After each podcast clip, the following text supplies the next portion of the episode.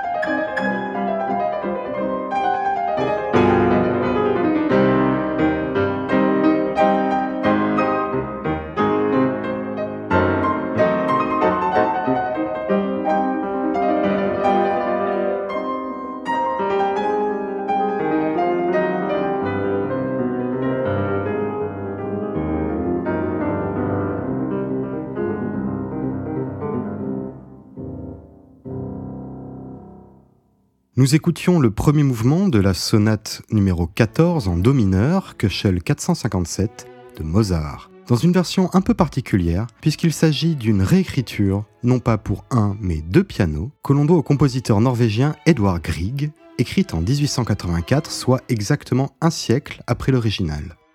Elle nous est proposée par Zdenka et Martin Herzl, ce couple tchèque qui, depuis la fin des années 80, s'est spécialisé dans l'enregistrement d'arrangements pour quatre mains ou deux pianos, à retrouver chez Praga Digitals. Mais retour à Mozart, quelques mois après l'écriture de notre sonate introductive. Nous sommes le 14 décembre 1784 à Vienne. Wolfgang Amadeus Mozart est reçu franc-maçon en la respectable loge Zur Wohl Tätigkeit, la bienfaisance. On y pratique à l'époque une maçonnerie chrétienne et chevaleresque dans une version germanisée du rite suédois, importé quelques décennies auparavant par le docteur Johann Wilhelm von Zinendorf. Comme il était de coutume à l'époque pour les frères dont la valeur était établie par leur vie profane, Mozart est élevé au grade de maître, un mois suivant sa réception, le 15 janvier 1785 lors d'une réunion commune de sa loge avec celle de la Vraie Concorde, zur Wahren Eintracht.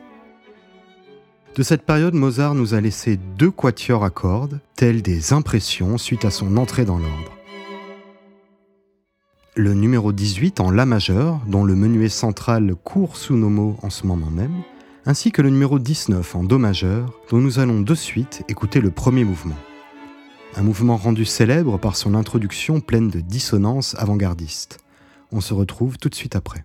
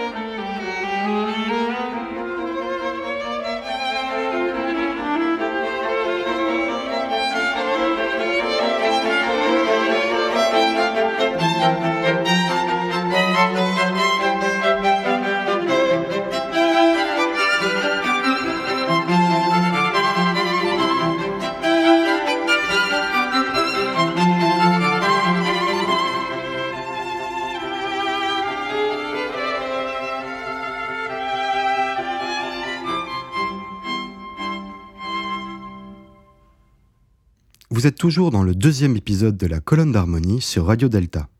Nous écoutions le premier mouvement du quatuor à cordes numéro 19 en Do majeur, Köchel 465 de Wolfgang Amadeus Mozart, interprété par le quatuor Souske chez Eterna, et juste avant cela le deuxième mouvement du quatuor numéro 18 en La majeur, Köchel 464, qui nous était proposé par le quatuor Emerson chez Deutsche Grammophon. Mozart, à la suite de ces deux quatuors, en mars 1785, compose sa première pièce 100% maçonnique, n'ayant d'autre vocation que celle d'être interprétée en loge, en l'occurrence pour illustrer les voyages du compagnon. Gesellenreise Frei Maurerlied. On écoute de suite cette courte pièce pour orgue et ténor.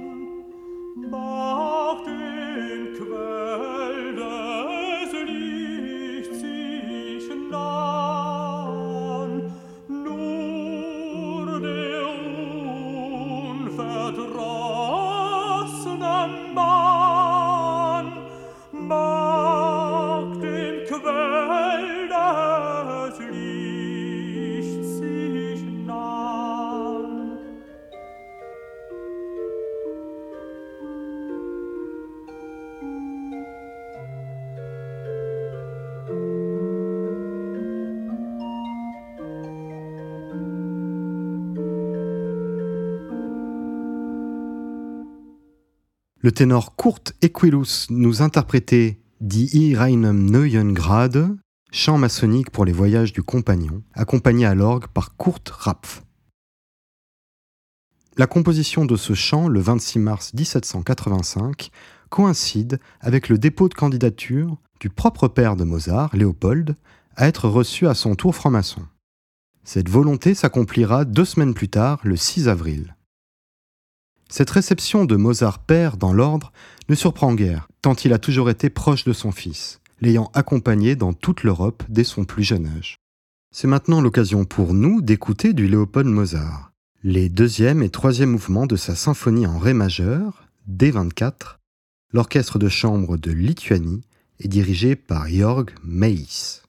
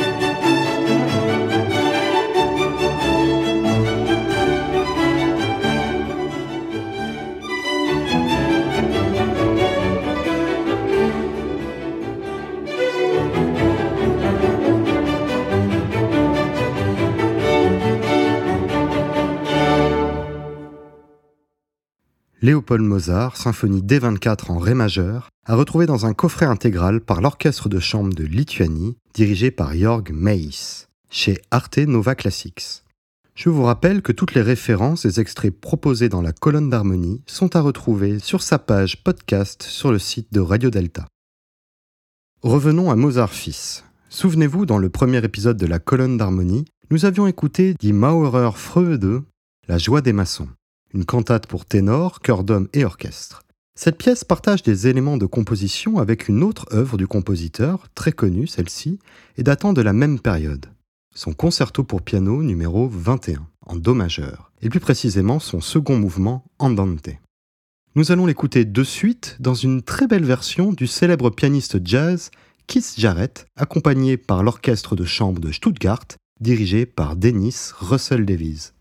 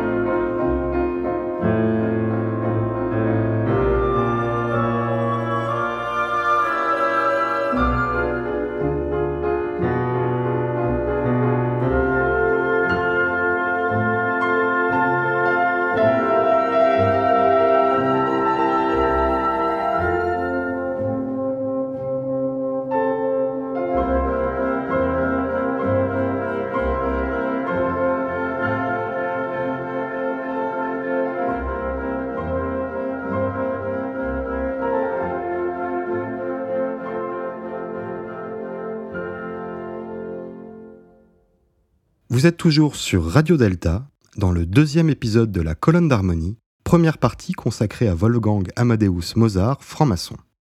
Nous venons d'écouter le deuxième mouvement Andante de son concerto pour piano numéro 21 en Do majeur.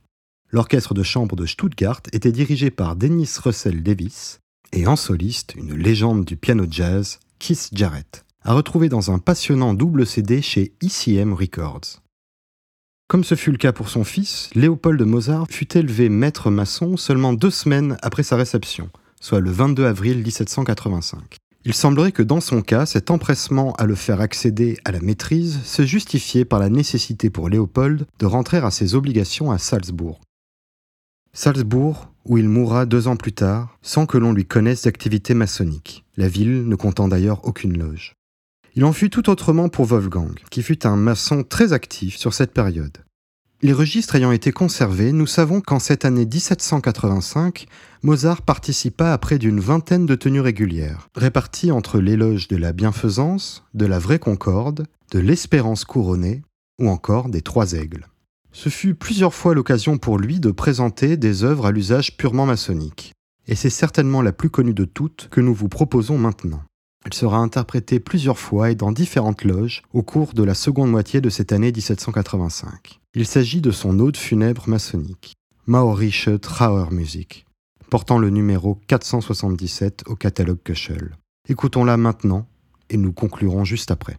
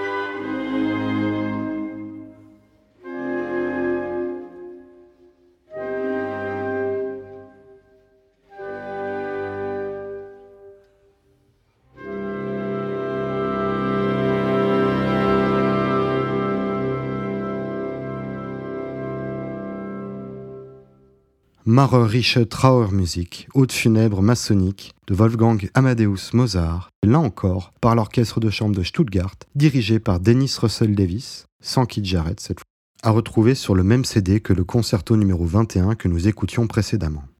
Il est temps pour nous de clore cette première partie des trois que nous consacrerons à Mozart. La prochaine sera l'occasion pour nous d'aborder différents sujets qui secouent cette maçonnerie viennoise de la fin du XVIIIe siècle. Décret impérial, rationalisme ou mysticisme, place des femmes dans l'ordre seront au programme de la deuxième partie de notre cycle sur Mozart, au travers notamment de son œuvre lyrique dont voici un avant-goût. Ouverture des noces de Figaro. À bientôt sur Radio Delta.